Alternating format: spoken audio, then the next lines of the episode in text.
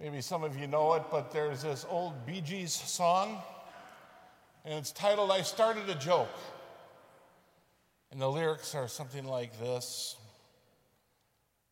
I started a joke, and the whole world started crying. Then I started to cry because I found out the joke was on me. That started the whole world laughing. And then I finally died, which kept the world laughing. I thought of this song a lot this week during the uh, um, Waukesha parade and the verdict coming in. I thought, here's this gentleman who uh, treated the trial as a joke, and then he started to cry, and the whole world laughed. Also thought of Zacchaeus, too, when I saw this song. Here's a man, no one to love him, no one to care if he lived or died. How bad that had to have been. So he was probably crying a lot, and the world laughed at him. Our gospel relived that, and Zacchaeus, I thought, the tax collector, in that same predicament, people didn't care about him. What would it have been like for a tax collector in that society? Yeah, you did it to yourself, I guess, but if it wasn't him, it would have been somebody else, would have been collecting taxes. But then, enter Jesus into this story because Jesus cared.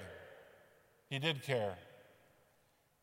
Jesus brings joy to one of the loneliest people in Israel that day.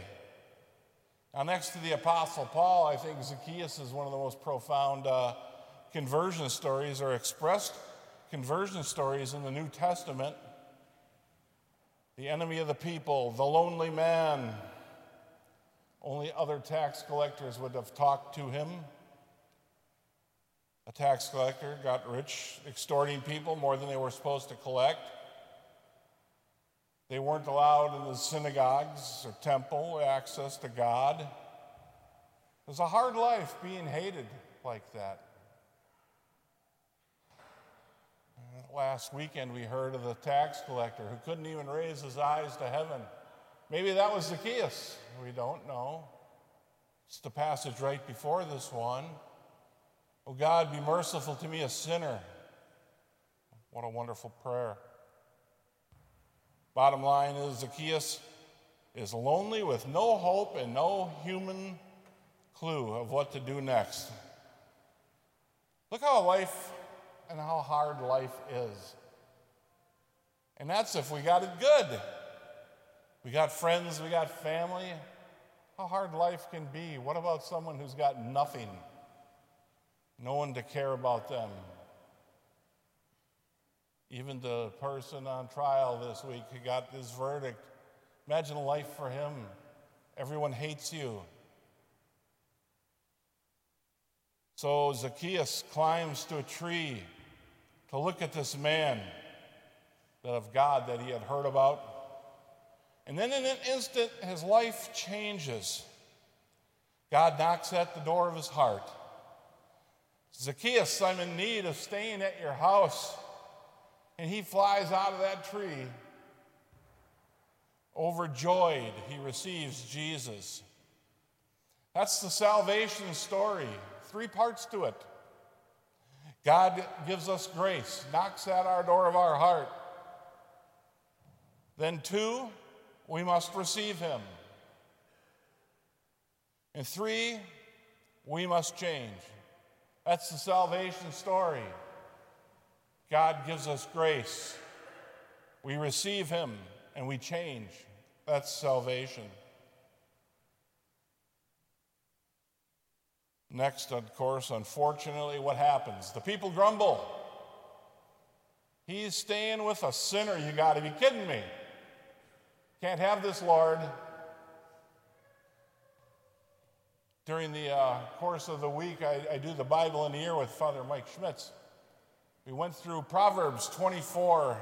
In Proverbs chapter 24 has a great line in it, really.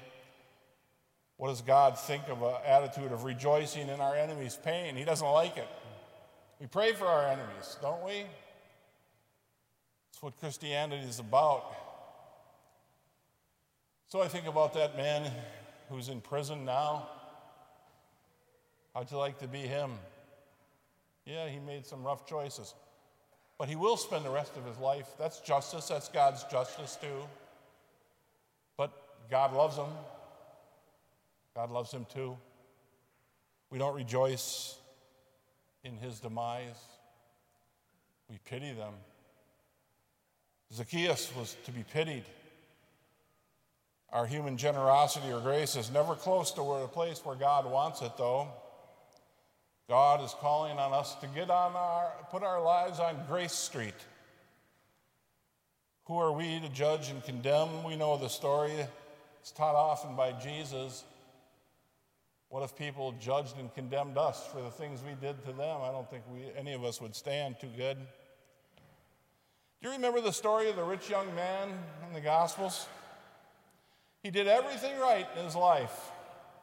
Jesus told him to sell what he had and follow me. But he went away sad because he loved his money too much, I guess. Had too many possessions. There was no salvation for him that day. He just walked away. Here's a good man doing everything right, except he was too attached to his goods. That was not a saving encounter. Zacchaeus had a saving encounter with God. This man who people hated. He gave up everything. He gave up his riches. I'll give half my things to the poor. Whatever else I've extorted from people, I will give them fourfold. That's repentance. That's actions on Jesus' words. See, Zacchaeus wanted more in his life. He wanted God back because he didn't have God. He may even have stayed a tax collector for all we know. In itself, tax collecting was not evil, it's just how you did it, which became evil if you extorted he exploited others, but he changed his life, and Jesus pronounced him saved. Jesus always meets us where we're at in our life in a hospital bed, maybe in jail, for some, a few minutes from suicide. For Zacchaeus, literally, literally up a tree, God meets us where we're at and calls to us. Step two is our response. Will we answer? We can be like Zacchaeus or we can be like the rich man who walked away. See, this week we celebrate the lives of the saints. Tuesday we celebrate the lives of the saints. Wednesday we celebrate those who've gone before us and who are here celebrating today.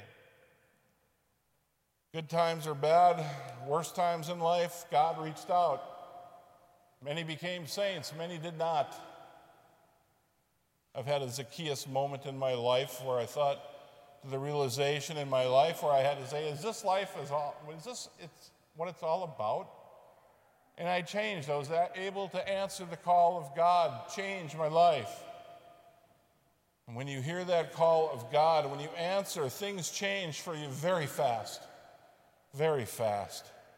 See, Zacchaeus' dignity was gone and God restored it to him. It's a common story for the saint. It's God's beauty, and only God can do it.